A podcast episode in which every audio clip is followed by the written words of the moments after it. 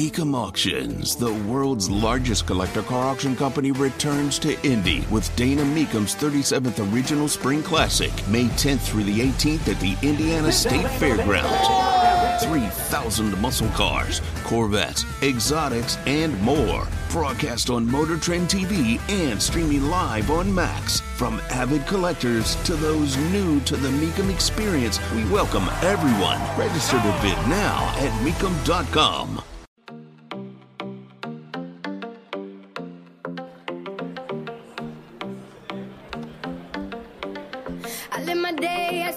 At CPAC, the Conservative Political Action Conference, Tony Katz.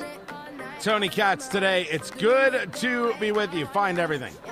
TonyKatz.locals.com. TonyKatz.locals.com. I think uh, Representative Kat Cammack is uh, scheduled uh, to head on by, talk to her about uh, what she saw at the State of the Union and is there any chance for any level of bipartisanship going on in uh, this uh, House of Representatives, never mind in this Congress. I don't see the places. You know, we were talking about fentanyl earlier. If we cannot agree that we should be working together to do away with fentanyl in the United States, coming across the southern border, and China being the lead in creating this horror for us, if we can't agree on that, it's a it's a wee bit difficult to try and envision what it is that we can. This is, of course, the the totality of the conversation, the big conversation. Now I'm gonna get uh, to that. There was a, a bit of legislation that got some bipartisan support in the Senate. And clearly, Joe Biden has no interest in bipartisanship because he's already said he would veto such a thing. And this is about legislation that would end the concepts of ESG, environmental social governance, which is the idea that investment into companies should not take place based on the value of the company, the value that the company creates, or the thing that the company does, but rather should be solely predicated on some social justice factor. Are they good to the environment? Do they have the right level of diversity in, in this, that, or the other part of their business? Things that are not necessarily the right things for a, a, a society. Things that are not the right things to build an economy better for somebody who, let's say, is relying on a pension one day.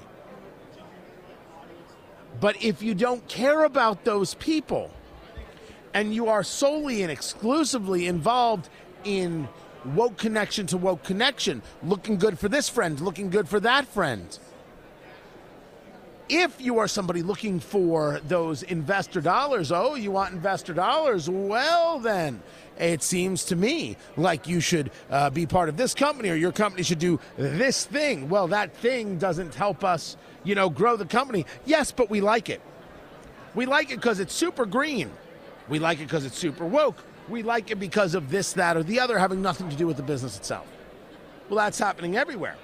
One of the people who voted to uh, tell Joe Biden, yeah, this is not a good policy idea, is Joe Manchin, the senator from West Virginia, who was on earlier today with Neil Cavuto. Um, let me step back, if you don't mind, Senator, and get your sense of the landscape right now, because you and Senator Jon Tester, another Democrat of Montana, have taken on the president on this ESG, or what some call yeah. it politically correct woke investing. You don't like it. That's likely to mean that, you, well, the votes are there to go ahead and overturn it. The president will no doubt veto it. But he'll remember yeah. the Democrats who didn't support him, and he'll remember you and Senator Tester. What do you say? Well, I don't know. I just I made my decision. I think very easily made my decision that I don't believe that under ERISA, which is the blanket of how you're supposed to look at everything from uh, from your uh, uh, 401ks or any of your pension plans, that it should be a mandatory thing that that should be able to do. In the private market, let the private market do what it's going to do. If somebody wants to invest their money or only have their retirement plan invested in certain accounts that might be environmental or might be more fossil, whatever it may be, they can find people that will invest in what they want. That's fine. Let the market continue to. But there shouldn't make be a those decisions. political litmus test to it. You're There referring ERISA be. to the Employee Retirement Income Security Act, That's right? exactly and and, you correct. don't think that should Absolutely. be part of it. You got to appreciate what the man's saying there. We're not having a discussion whether you as an individual want to invest in certain companies, certain groups, certain people, certain ideas because of some ideological anything. If you don't want to make money, it's none of my damn business. None of my dang business. But if you do, I think it's incumbent upon us to recognize that people can't be forced into saying, we'll only do this, we'll only do that, whatever it is you tell us to do, just because we so desperately, desperately need the money, including not focusing on the growth of our business. That's a huge mistake. Not a huge mistake, Representative Kat Cammack of Florida, who joins us right now. How's that? That's my segue. Wow, wow, that is a hell of an introduction. This is how a professional makes Not, not, not a mistake. No, not wow. a mistake. I'm gonna put that in my bio now for every introduction moving forward. Uh, no, not a mistake.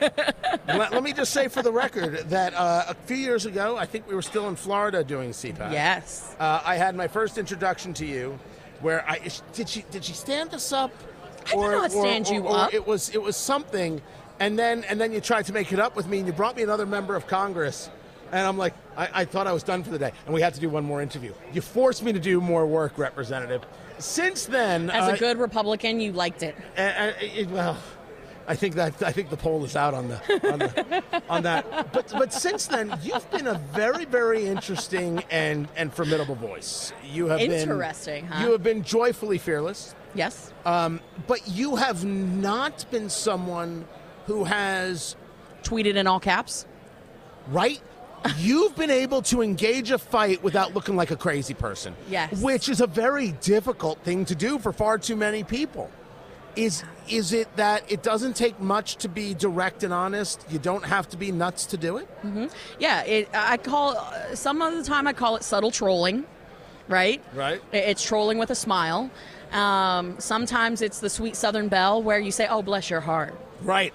Right? Right. Living in Indiana, I had to learn that because in Brooklyn, no one ever said that. Yes, yes, and you probably took it as a compliment. I did at first. Yes. I- how wrong I was.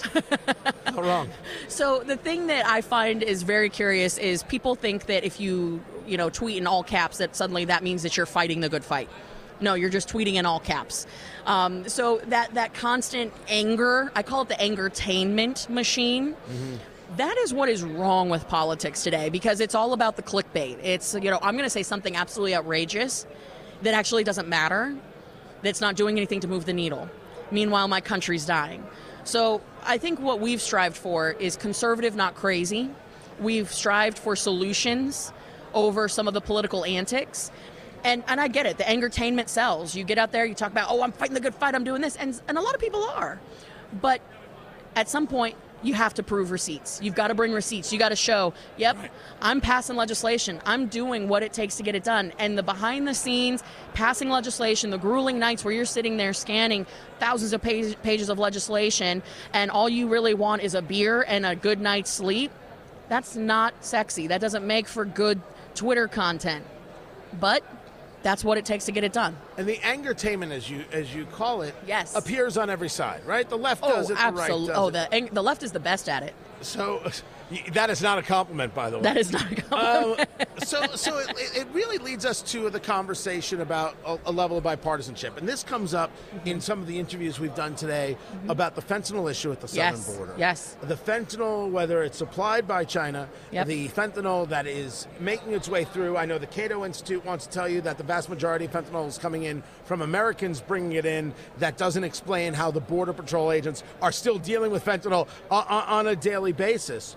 My argument is if we can't engage a level of bipartisanship on fentanyl, there's no shot. So before I jump the gun, is there bipartisanship to be engaged that will stop fentanyl from coming across the border or at least curtail it? I think there is. And this is where that entertainment part comes in. My husband's a first responder. He's a firefighter, SWAT medic. Uh, just yesterday, he texted me and said, Hey, sorry, hon, it's been a crazy day. I'm actually riding in. I had another fentanyl overdose. We have 300 people a day in this country dying of fentanyl poisoning because they think they're taking a Percocet, they think they're taking uh, a Xanax. It's actually fentanyl because it's cheap. It gives you a very, very good quick high, um, but it is extraordinarily dangerous. We know where it's coming from. 160 different factories in China are manufacturing the precursors. We know that it's being processed in Mexico, and we know it's being trafficked across the southern border. Now, to the point about the amount, we're only catching 5 to 10%, and it's coming through. The reason it's being caught at the legal ports of entry, the, they say 95% of it's being caught at the legal ports of entry. Yeah, that's because we have the resources there. We have stretches along our southwest border, 230 miles in one place, where there's not a single agent to be found. 5 to 10% is all we're catching. And the thing that is, and I'm getting to the bipartisan part, the thing that is absolutely critical is that it is not a Republican issue, it is not a Democrat issue. Correct. This is an American issue.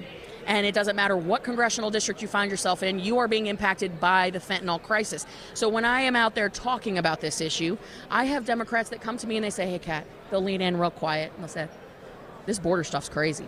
Never seen anything like it before in my life. We've got to do something. To the point about bipartisanship legislatively, I'm working on a bill with Madeline Dean on the fentanyl crisis. Madeline Dean, her and I could not be further apart mm. on the politics of our nation. But we both recognize that this is bigger than us, it's bigger than our careers, and this is about saving an entire generation from being poisoned by the Chinese and the Mexican cartels.